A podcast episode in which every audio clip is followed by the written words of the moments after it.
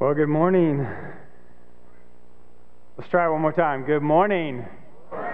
It's very good to see you all. And uh, my name is Brandon, one of the pastors here, and uh, that means I get the opportunity to stand before you uh, periodically and, and share God's word with you, which is something that I, uh, I take a great delight and a sense of honor in doing so. and uh, man, it's just the same experience, it seems like, for me just nearly every time that we come together, even, even when it's, it's like this and, and uh, you know, it's, it seems kind of uh, spread out and, and, and a little bit, uh, dare I say, distant this morning, uh, just in terms of, of uh, where we're seated in conversations. And, uh, and some of that, I think, was me as well.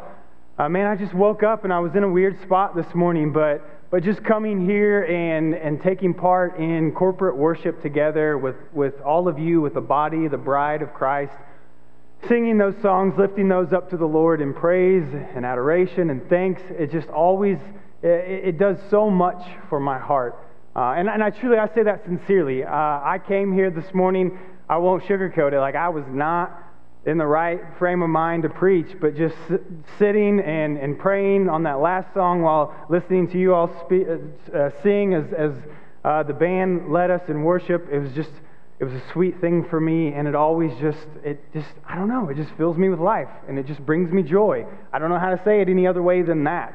And so I hope that you are able to experience those things, that when we come together, uh, we've talked about it at different times maybe not so much from up here, but within men's discipleship, we've had conversations of what does it look like? What does it mean for us to, when we gather together as one body made up of many parts, for it to be both a, a, a special and a sacred thing? And so I just throw that out there. Uh, it's not in my notes anywhere at all. I throw it out there just for, just for you to bounce it around inside your head. What does it look like? What does it mean for, for this time for us to gather together just to, to treat it as a special and sacred time. And that's what it is. I think that's why it causes that, that stirring inside of me. It's the Holy Spirit just drawing that out of me. Uh, so, anyways, that's my introduction. My name is Brandon. Did I say that? Okay. Um, I am tasked today with, uh, we're, we're still in Advent. So, uh, I trust and hope everyone had uh, a really enjoyable Christmas you were able to gather together with, uh, with family, even if I have heard stories of people doing it through Zoom, long distance. Long distance. Um, and so I, I, hope one way or another you were able to, to connect with family and just enjoy the holidays. Uh, and we're able to just pause and reflect and to think deeply about the Lord. We've been in our Advent series, our short series, and we're going to wrap that up today. And so before I get started, with, with closing us out with this second advent of Christ, uh, I want to start by making a very declarative statement. And so, right out of the gate, we're going we're gonna start really strong, and I'm just going to make a, a strong declarative statement. Really, statements, rather. And the first one is this that, that Christ has lived. Amen. He was alive. He lived, uh, he lived a life as a man. Not only that, Christ died. Thirdly, and praise God for this, Christ has risen. He is alive. We do not serve a dead God. And then, fourthly and finally, uh, what I really want to draw in on this morning is that Christ will come again. He absolutely will come again. And so, two weeks ago, uh, Tony was up here and he shared with us uh, spoke about the, the first Advent, and he laid out, I think, uh, if not, I'll tell you now, Advent is just another word for arrival or coming. And so the first Advent of Christ was his birth, when he came as a baby uh, to, to live a, a pure, sinless, spotless life. Right? And he taught and he performed miracles and, and he, he served uh, through ministry in various forms and fashions with his disciples. Uh, and and that, that all came as a response to his first advent, his first coming. And in all of that, uh, a lot of things were done, and, and uh, he made a way for us, right? We talked about so many times about how our relationship with the Lord because of sin is severed. It's fractured, it's broken. There's distance between us and, and a holy God. And Christ came and he lived a perfect, sinless, spotless life, died a perfect, sinless, spotless death and, and spotless sacrifice so that he could atone for our sins, meaning just he made a payment for our sins, right? We, were, we had a debt that we could not pay, and that debt was sin, and the penalty for sin was death. And Christ came and he laid down his life and he paid that, that debt for us, and, and thereby redeemed us, restored that broken relationship back to God.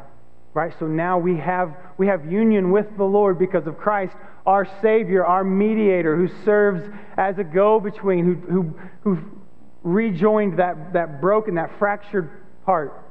So all of this, I'm saying, came out of the first advent, the first arrival of Jesus.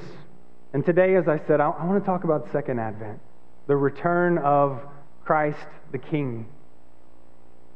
Christ coming back as king. What is that going to look like? What is, uh, what, what's, what's the imagery that comes with that? Um, before I do that, though, I want to make a, another very clear statement as, uh, as Freshwater Church. I want to say this, and so that you know it, so, so hear this very clearly. At Freshwater Church, Concerning the second advent, we believe that the coming, the return of Jesus Christ refers to a very literal, historical, visible return, bodily return of Jesus Christ, the Son of God, coming back to earth. Right? It's, it's not figurative language, it's not just imagery. It is a very literal, historical. You, you'll be able to, we don't know when, but you'll be able to mark it in time. He absolutely, literally will come back in bodily form. And this is the second advent of Christ.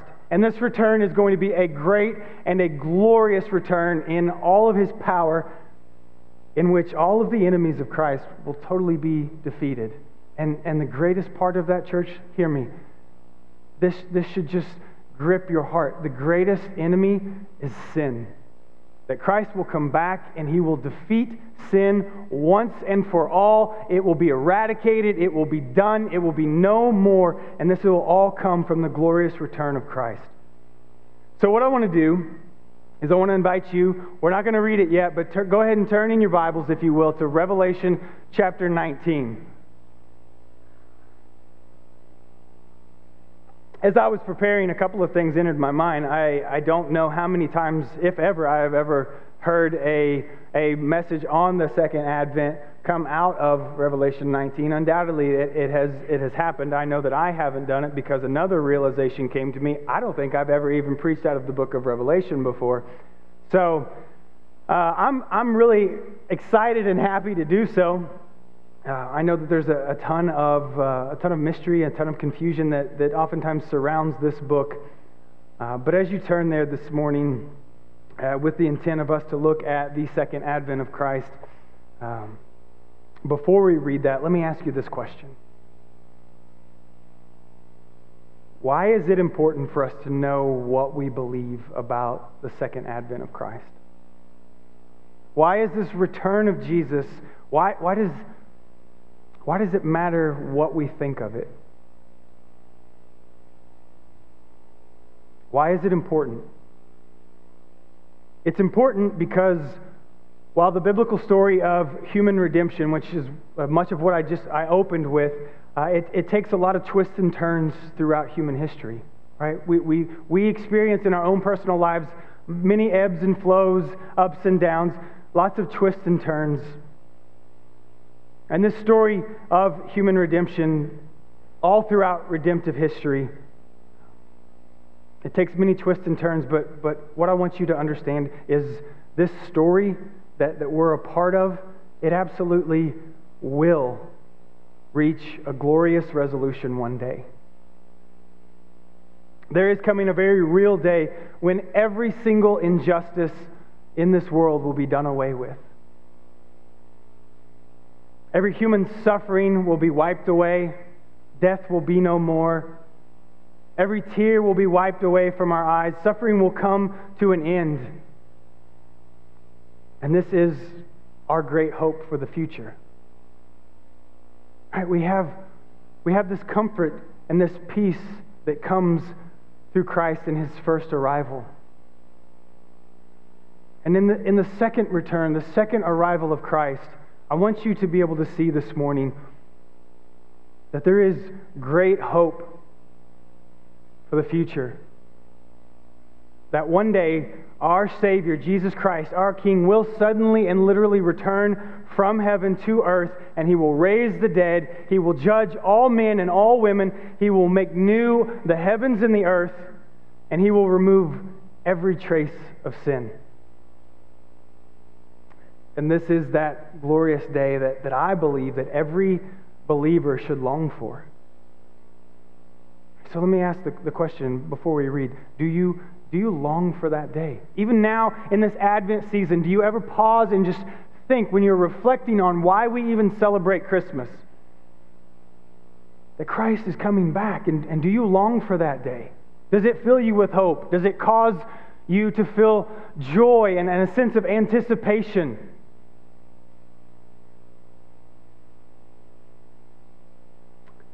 I think it is as Paul wrote in, in Romans chapter 8. You don't have to turn there, but, but in Romans chapter 8, Paul says that all creation is groaning together in the pains of childbirth. And not only creation, but we ourselves, we groan inwardly as we eagerly wait. We groan inwardly as we eagerly wait in anticipation for the redemption of our bodies. That will be that day.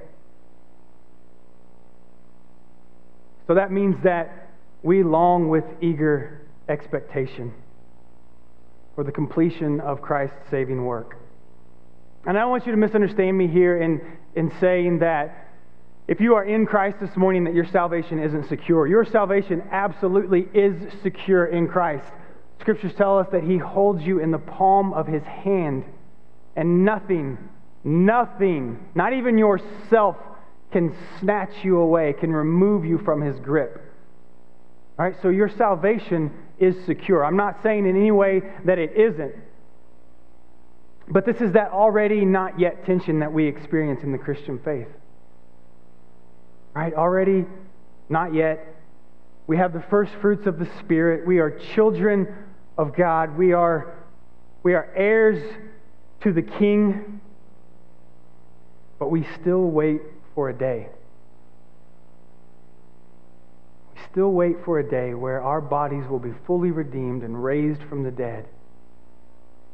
Right? We don't have we don't have back pain anymore. We don't get around slow. Right? We don't have asthma. We don't have fill in the blank. It's all gone. Do you long for that day? That is the day that Christ will bring with him in his return.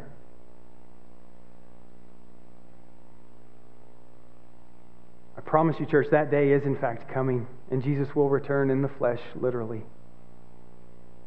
So let's look to Romans chapter 19, verses 11 through 16,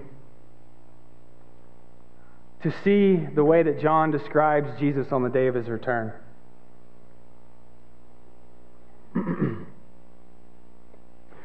John, or excuse me, Revelation chapter 19, verses 11 through 16. Then I saw heaven opened, and behold, a white horse. The one sitting on it is called Faithful and True. And in righteousness he judges and makes war. His eyes are like a flame of fire, and on his head are many diadems. And he has a name written that no one knows but himself. He is clothed in a robe dipped in blood, and the name by which he is called is the Word of God. And the armies of heaven, arrayed in fine linen, white and pure, were following him on white horses. From his mouth comes a sharp sword with which to strike down the nations, and he will rule them with a rod of iron. He will tread the winepress of the fury of the wrath of God the Almighty. And on his robe and on his thigh he has a name written King of Kings and Lord of Lords. Pray with me, please. Father in heaven, we come to you now, Lord, with just a desire to, to hear from you. Lord, not from me. That you would grant us your Holy Spirit to come upon us and to stir our hearts and to grip us with conviction and to spur us on into to love and good works. That we would read the words of your scriptures, Lord, that are true, and that we would let them just penetrate our heart, Lord, and take root there. And that we would think deeply of our Savior and the day that I hope that we all long for. And Lord, if we don't, put that longing within our hearts this morning, that expectation as we look on to the coming of our King. Whether it will be in our lifetime or in the lives of others, we know that day is coming. That Christ is King and He will return as we will see in victory. And we can rejoice in that. And I'm thankful that we can take comfort in that. And I ask, Lord, this morning that you would just use me merely as a vessel, that the words that are spoken here this morning, Lord, wouldn't be that of my own. But Lord, just like my desire is for everyone here, the, the, the desire is the same for myself, Lord, that you would just use your word to preach to us this morning, myself included. Give us comfort in your words, Lord. Give us a longing expectation in our Savior. And it is in His name and for your glory that I ask all of this. Amen. So, as I said earlier, as Christians, I believe that this is a day that we should long for because, hear me, this is the one and only solution to every single pain, sorrow, heartache, loss, death, illness, you name it. Any woe that has ever existed in the history of the world, this is the one and only singular solution to all of those things. And we're going to look at this more intently here in just a few moments to see just exactly how that's going to come about. The thing that I want to say first is, is for those, if you're here this morning and and you don't know Christ as your Lord and your Savior, if Christ isn't your King, then I want you to know right out of the gates that this is a day, the, the words that I just read, this is a day to be feared. I want to make no illusions about that. If you do not know Christ as Savior, this is a day that you should fear, that you should dread. And this is because Christ will return as a conquering king. He is prepared for war. And I know maybe that those aren't words that you're accustomed to hearing or that you're even very comfortable with hearing, right? Because we have this idea, this, this image of who Christ was on earth, right? He was, he was gentle and he was meek and he, was, he served and he loved and all of those things are true and good, and I'm going to unpack some of those in just a bit. But understand that this is a conquering king who comes prepared for war. He comes to judge with vengeance. He comes as the mighty lion of Judah. So, for those who haven't been purchased by Christ, who haven't been covered with the righteousness of Jesus, I want you to know very clearly, and I'm not saying this with the intent to scare you. Whether you're here or in this room or you're watching uh, through live stream, I don't say this with the intent just to scare you. I say this because I want these words to grip you. That if you aren't purchased and covered with the righteousness of Christ, it will be the most terrible and terrifying day imaginable because this Jesus that we're going to read about, that will be the one that you will face on the day of his return. And so, when thinking about the difference between, between Christ and his first and his second coming, I can't help but think about one of my favorite uh, books of fiction, and uh, this is The Lion, the Witch, and the Wardrobe by C.S. Lewis. Uh, the way Lewis let me back up. If you don't know this story, let me just give you some quick context, okay? If you don't know this story, then, then I, I plead with you to read it because it is so, so good. I could go on and on. But so, the story of of The Lion, the Witch, and the Wardrobe. How much time do I have? So, uh, there are these four siblings, and uh, this is just going to be the Cliff Notes version. They, they managed to stumble their way in, into this, this other world known as Narnia, right? Unintentionally. And through a series of events, uh, they come to hear about this great lion named Aslan, right? And Aslan is a depiction of Christ, right? And I know before anybody says anything, this is, this is a work of fiction. I don't put any kind of stock in this. Um, but man, the, the imagery, the similarities that Aslan has with Christ. Right? He has all power, all might, all authority. No one can overwhelm him. And so I wanted to just read a, a, a section of this. I was going to just uh, give you my version of it, but I just can't say it as well as Lewis did. So I'm going to read this to you if you will, uh, if you will endure it. And I just want you to, to listen to, um, especially as we get towards the end. This is a conversation, a little bit more context, between these four siblings. And as crazy as it sounds, stay with me, Mr. and Mrs. Beaver, right? Having this conversation about Aslan. it starts, one of the sisters, whose name is Susan, she says, Who is Aslan? Aslan, said Mr. Beaver. Why don't you know? He's the king. He's the Lord of the whole wood. But not often here, you understand. Never in my time or my father's time. But the word has reached us that he has come back. He is in Narnia at this moment. And by the way, the White Queen, she is taking control of Narnia and, and is oppressing the land, and it's in a perpetual state of winter. You need to know that because of this part. He'll settle the white queen, all right. It is he, not you, that will save Mr. Tumnus.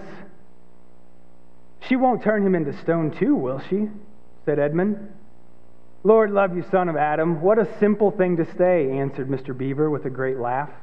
Turn him to stone? If she can stand on her two feet and look him in the face, it'll be the most she can do and more than I expect of her. No, no, he'll put all things to right, as it says in the old rhyme in these parts.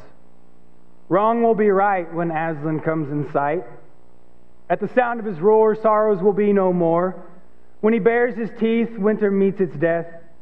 And when he shakes his mane, we shall have spring again. You'll understand when you see him. But shall we see him? asked Susan. My daughter of Eve, that's what I brought you here for. I'm to lead you to where you shall meet him, said Mr. Beaver.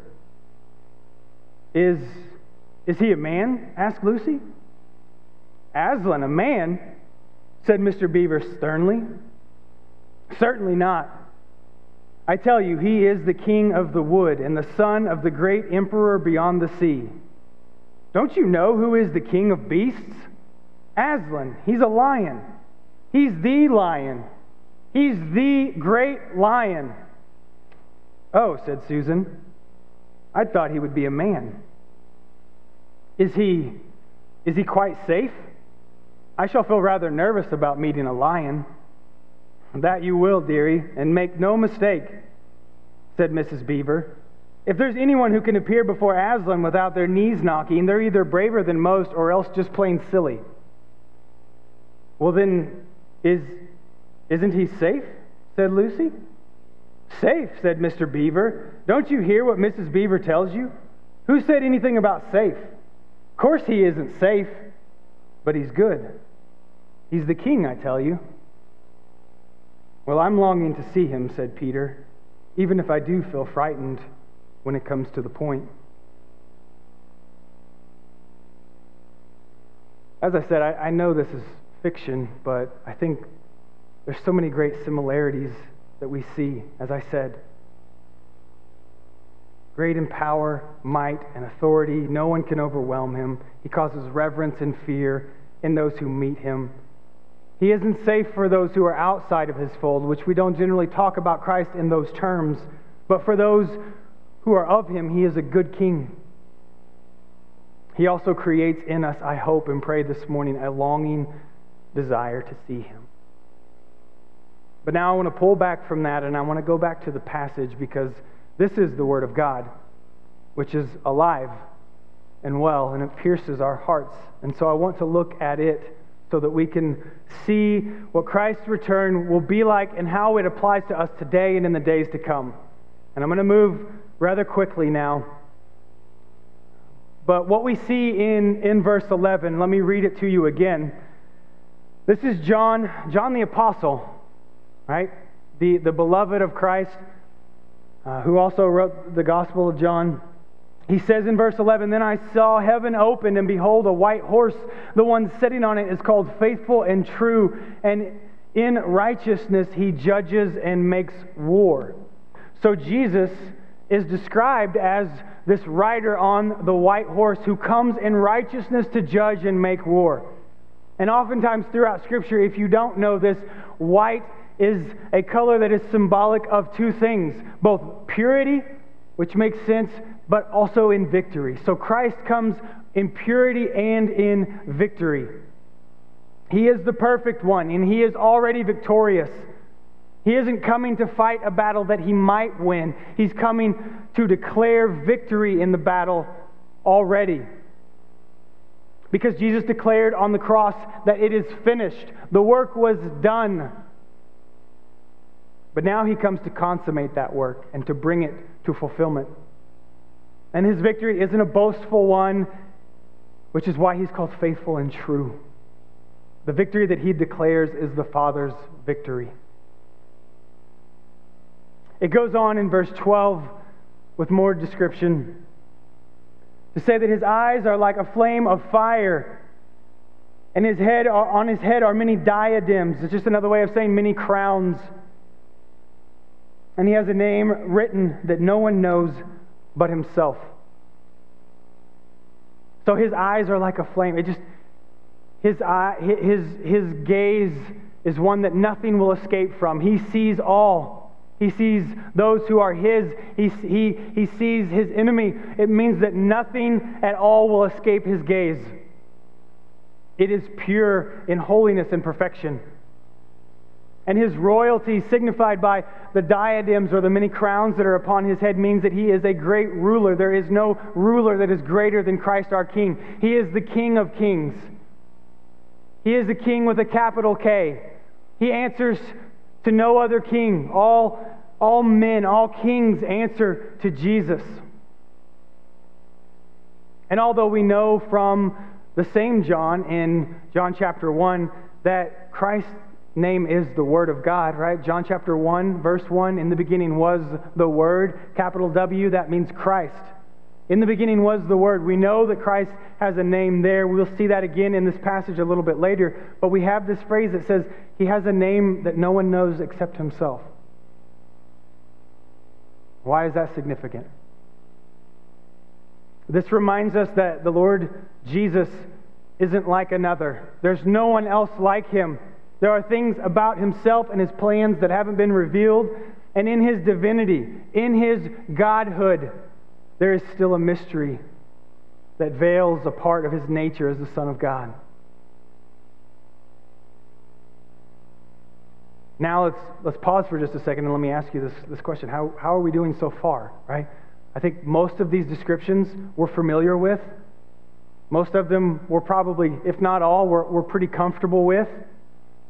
It's not often that maybe we think of Christ coming in, in war, but, but so far these descriptions I think we're familiar with, we're comfortable with.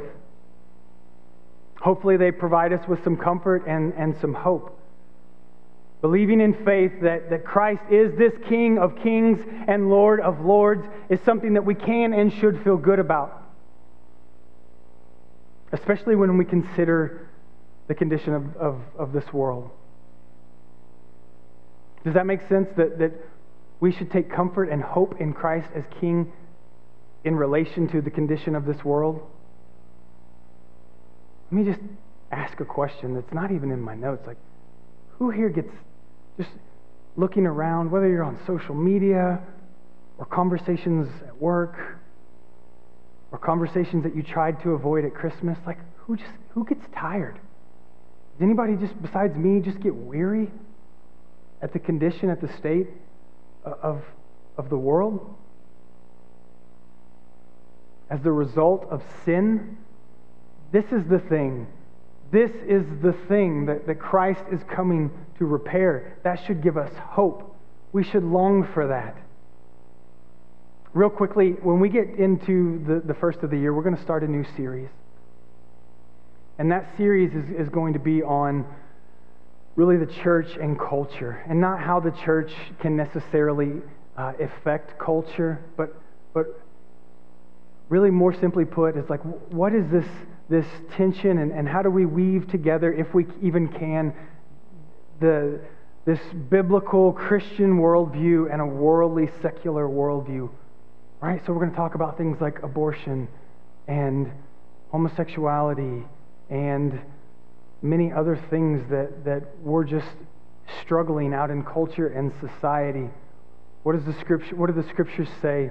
Those things that to me cause a bit of that weariness, right? When I look at the world and I see it operating and existing in a way that is contrary to the Word of God, in a way that is opposite from what the Lord's intent is, I get weary of that and I look forward to the day when Christ will come. I'm ready for those things to be destroyed.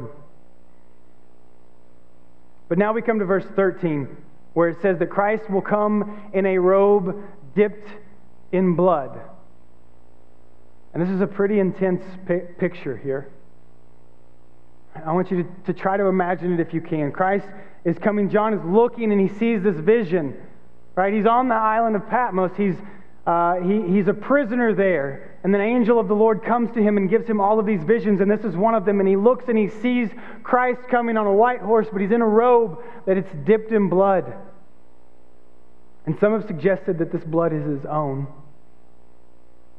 And I think that that view is a comfortable one, but I don't think it's right. I believe instead that the robe that's dipped in blood, that blood is, is the blood of his enemies. And I believe that because nowhere in Scripture do we see that there's any indication that Jesus comes wearing his own blood. We see that nowhere throughout Scripture. But more importantly than that, I think we can put emphasis on this that the blood of Christ that was spilled at the cross was during his first coming, his first advent. And that was for our redemption, as I already said. This picture that we're looking at here is the second advent. It's the second arrival of Christ when he's coming in judgment and wrath.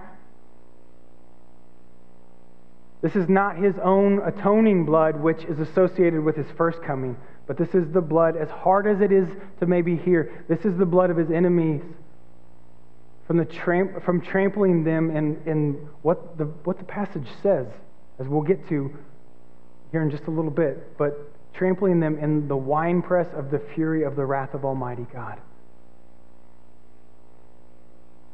Is anybody uncomfortable with that? I have to admit, at, at times I am. But this is the Christ that we see coming. As difficult as the passage as this is for us to hear and understand, I want you, what I want you to do is, is I want you to set aside your comfort. I want you to set aside the way you want to read this, and I want you to just look at the passage and read it for what it says. And I want to give you another passage to go along with it. I think we, we may have a slide for it. You don't have to turn there, but you can just follow along. And this is in Isaiah, Isaiah chapter 63, verses 2 and 3. I think this supports the interpretation that I'm giving you. And this is a foretelling of this day that we're reading about in Revelation. Isaiah chapter 63, verses 2 and 3 says, Why is your apparel red and your garments like his who treads the winepress? I have trodden the winepress alone, and from the peoples no one was with me. I trod them in my wrath, and their lifeblood spattered on my garments and stained all my apparel. This is the Messiah speaking. He's saying that he alone wins the victory for his people. Hence, only his garment and not those who are coming with him, who we're about to read about. Only his garment is stained with blood. And as I said, I believe this passage in Isaiah 63 supports this, but also uh, a New Testament Greek scholar by the name of William Mounce. Try not to get too nerdy on you here, but this guy literally, right? And, and understand, when I, when, I'm not the kind of guy that uses literally when I'm like, I don't mean it as something literal. Like when people say, oh, they literally turned the world upside down. No, they didn't. Right? They figuratively turn the world upside down. Right?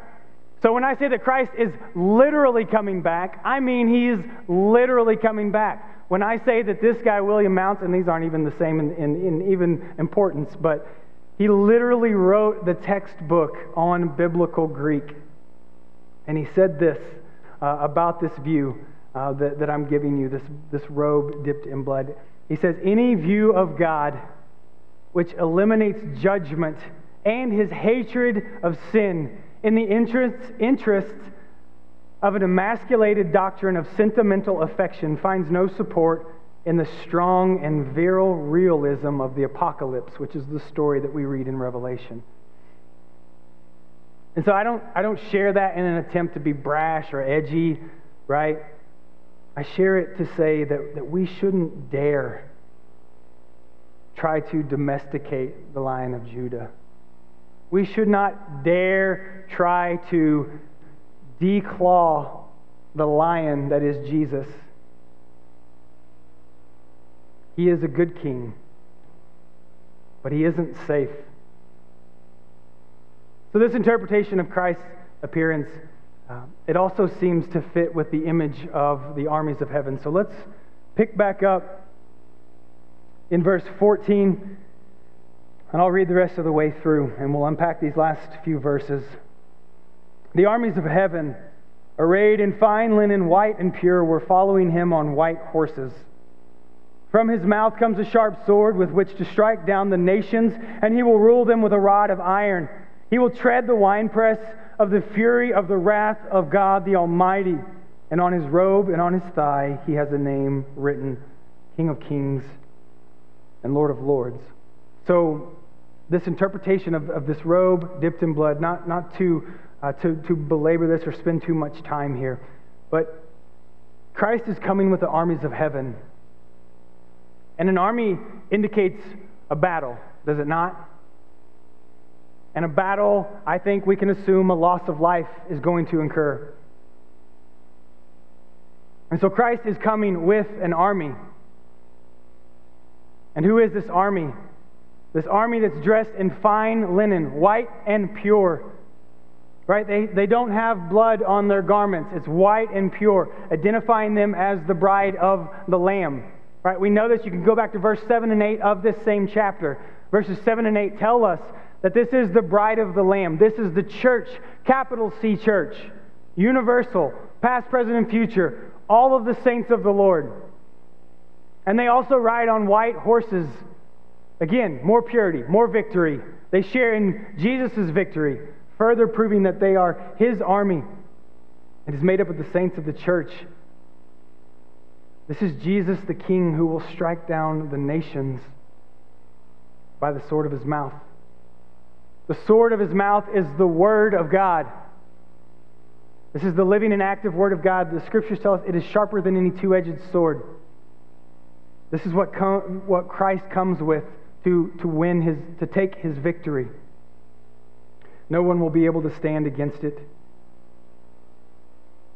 Jesus will rule the nation, it says, with a rod of iron. This is Psalm verses 2, verse 9, which prophesies this says, You shall break them with a rod of iron and dash them into pieces like a potter's vessel.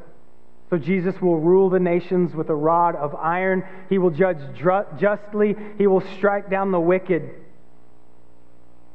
And as I've already drawn attention to in Jesus' first appearance on earth, he was marked by humility and sacrifice. But his second coming, he will come in glory and power. And all of this will come to a, a very important conclusion. So just stay with me. I'm going to read one more thing to you. Uh, this is uh, a document that's referred to as, as the Belgic Confession. And don't fall asleep on me. Uh, this is a statement of faith that was written in 1561 during the Spanish Inquisition. And it was written with a, a, a really, really cool intent. As unfortunate as it was, it was, it was written as a plea for understanding and toleration from, from the King of Spain. Right? These, these Protestants wrote this document to the King of Spain, who was determined to eliminate the Protestant religion uh, from his kingdom. And so they wrote this as a plea for an understanding. And so I want to read you some selected words. I took a lot of it out from this really larger sec- section on the second coming of Christ. I didn't want you to fall asleep on me. So it's my hope that, that this passage uh, won't cause you to do that. If I can find it. Sorry. Here we go. we believe, according to the Word of God, when the time appointed by the Lord has come, that our Lord Jesus Christ will come from heaven physically and visibly, which is how I opened, just as he ascended with great glory and majesty to declare himself as judge of the living and of the dead, burning this old world with fire and flame in order to cleanse it and then all men will personally appear before this great judge, both men and women, that have been from the beginning of the world to the end. And all shall be judged according to what they have done in this world, whether it be for good or evil. And then the secrets and the hypocrisy of men shall be disclosed and laid open for all. And therefore, the consideration of this judgment is justly terrible and dreadful to the wicked and ungodly, but most desirable and comfortable to the righteous and elect. Because then their full deliverance shall be perfected, and there they shall receive the fruits of their labor. The faithful shall be crowned with glory and honor, and the Son of God will confess their names before God his Father and his angels. Every tear shall be wiped from their eyes and their cause, which is now condemned by many judges as both heretical and impious, will then be known to be the cause of the Son of God. And for a gracious reward, the Lord will cause them to possess such a glory as never entered into the heart of man to conceive. Therefore, we expect that great day with a most ardent desire to the end that we may fully enjoy the promises of God in Christ Jesus our Lord. Amen. So, if you were able to stay with me through all of that, that was really just an encapsulation of everything that I wanted. I, I have shared with you so far, and I'm about to share with you. And every bit of that was taken not from the opinion or the mind of man, but it was taken from the Word of God. That when Jesus returns on that last day, He raises the dead, He judges the world, He makes all things new. And this is why the early church comforted one another with a prayer of Maranatha which just simply means, Our Lord, come. They longed for it, they desired it. Not only that, but the Lord gave his own comforting words in Luke chapter 21, verses 28, when he said, Look up, your redemption is drawing near. Church, listen, this is the day that we should be longing for. We should be desirous of this day. It shouldn't cause us to feel fear or, or dread. We should long for it. There's a conversation that's taking place in, in Luke chapter 17. Again, you don't have to turn there. We're not going to read it, but, but from that passage, there are, there are things that I think that we can pull out of it. That whole section really is a good parallel to this because it's a conversation that Christ is having with his disciples about his return, about the great and glorious day of his return. And I think we have some slides. There are three points that I, I, want you to see that I think we can take from this passage. It's Luke chapter 17, if you want to jot it down. Luke chapter 17, verses 22 through 37. Luke 17, 22 through 37. I knew for the sake of time we wouldn't be able to read it, but here's what I want you to, to see that we, we can pull from this. Three things, importantly. First and foremost, Christ's coming, his return, it will be unmistakable. No one will miss it. And this might step on some toes, but I'm going to say it anyways.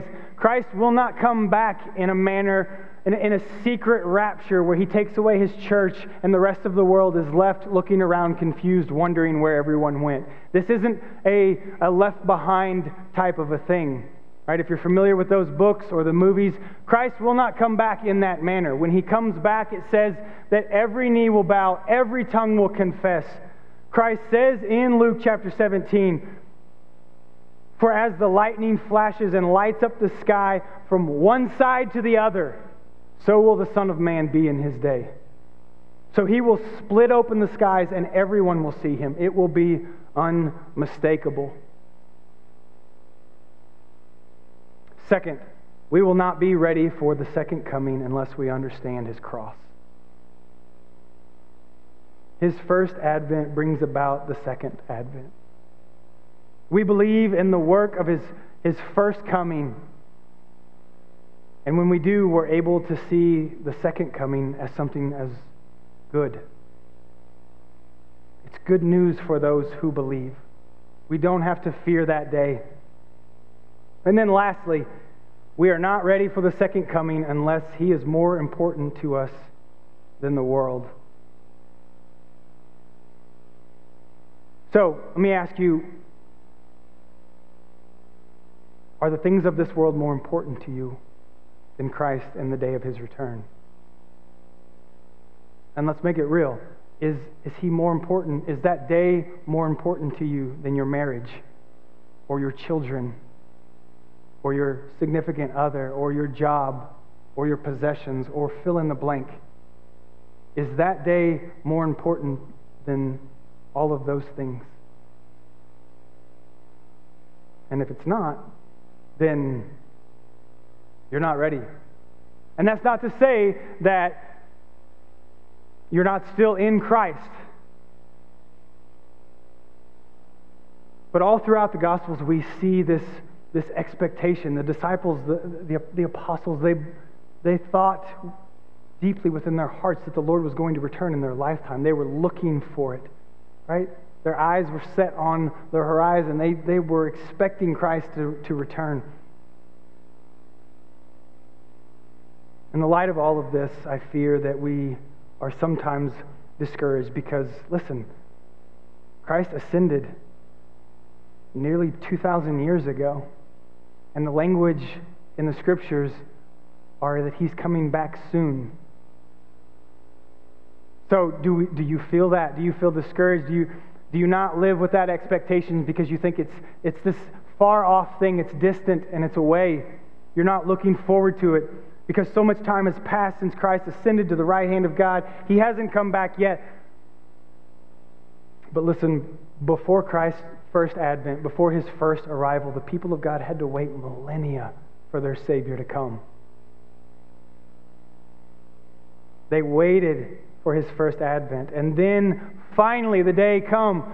The, the, the, day came, which Tony shared with us two weeks ago, about how their faith was finally vindicated when the Son of God was born in Bethlehem in a manger.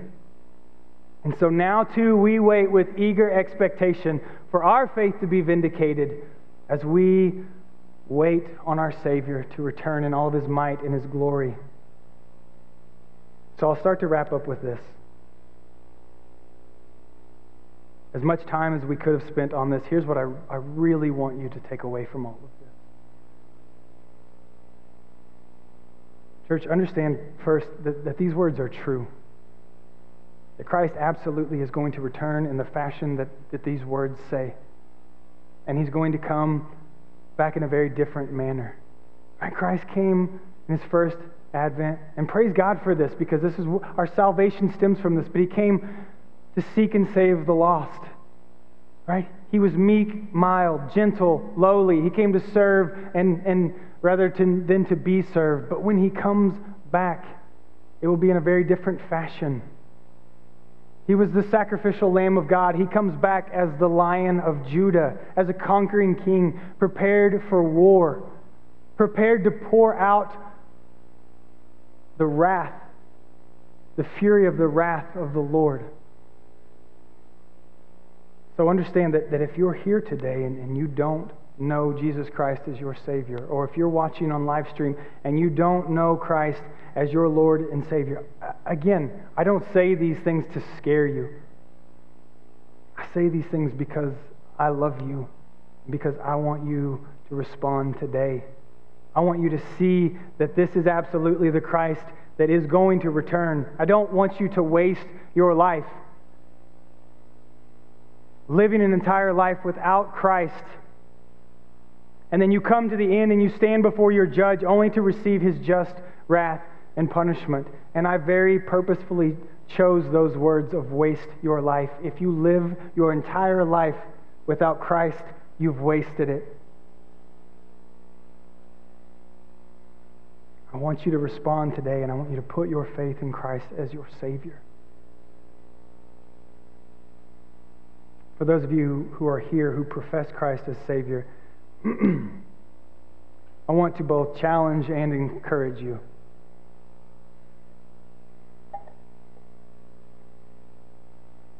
Are you living your life in faithful obedience to your King?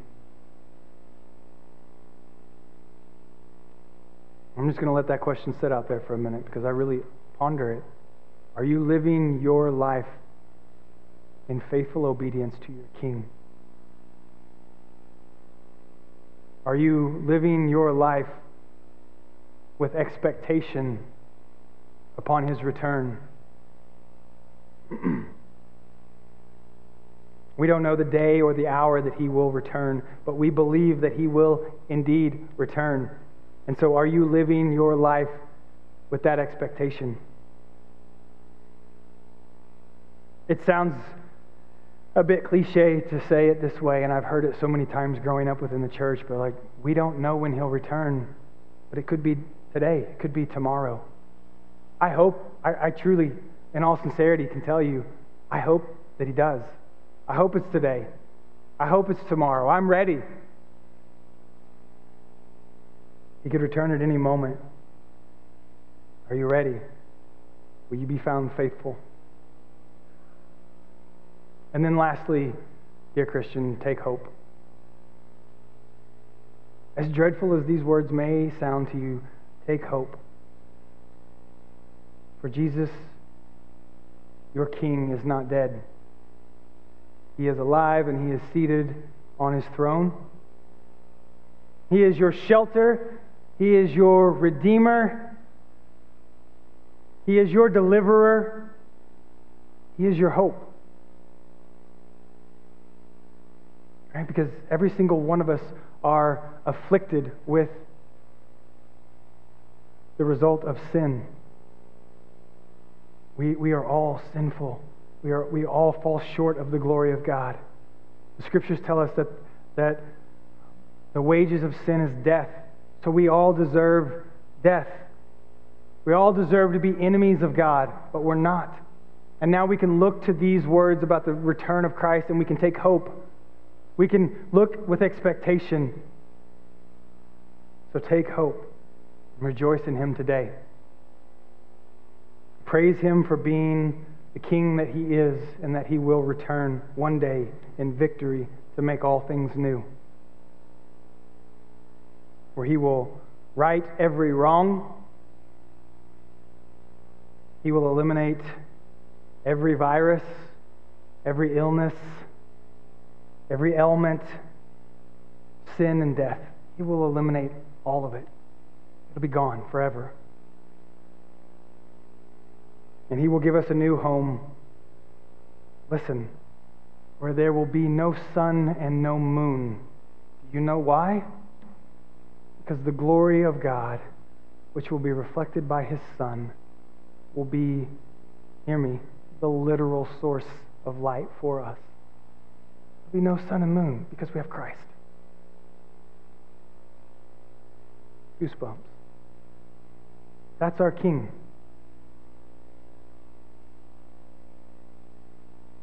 So, do you believe that? More importantly, Will you live your life as though you believe that?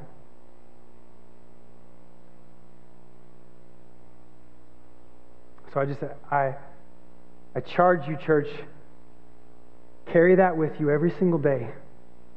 until the day that you die or until Christ returns. Amen? I'm going to pray. We'll have the musicians come. We'll sing. I'll be over here to the side, I'm sure, with some others. If you need to talk or pray, we'll be happy to do that with you.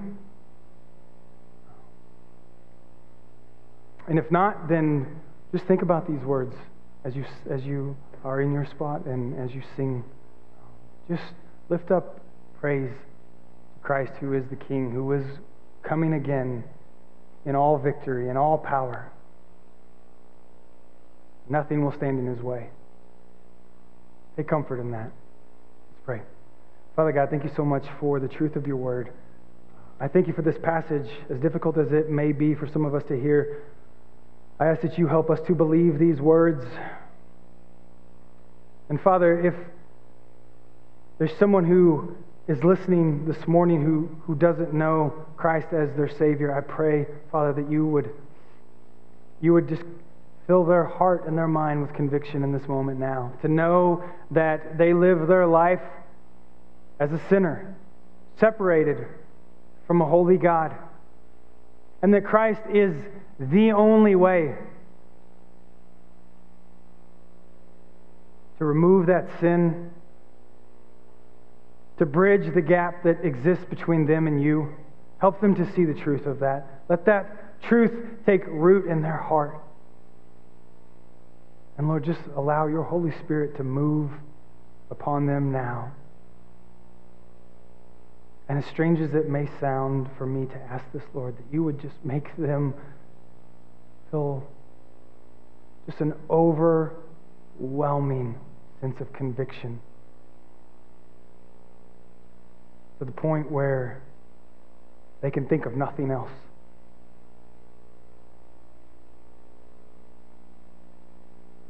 For those of us this morning who, who know Christ as our Savior, who have been bought by His blood, but, but yet we haven't been living our lives in a way where we are expecting our King to return at any moment. Lord, help us to do that. Regardless of when He returns, we know that Christ absolutely will return in power and victory. Help us to rejoice in that. Help us to take hope and comfort in that. And help us, Lord, to have desire and expectation for that day to come when all things will be made new. All sin, all sickness, all death will be done away with. We'll be given new and perfect bodies. And we'll be able to stand in the glorious light of our King. I can't wait. God, you're good. We thank you for this Christmas season that we've been able to be in and to just to think deeply about your Son and our Savior. Father, just be with us now as we head into a new year with new, facing new challenges. But Lord, just to, to trust that this, this is your church and you will use it the way that you desire to do so. And not only that, but our Christ is on the throne and we can walk mightily into the next year.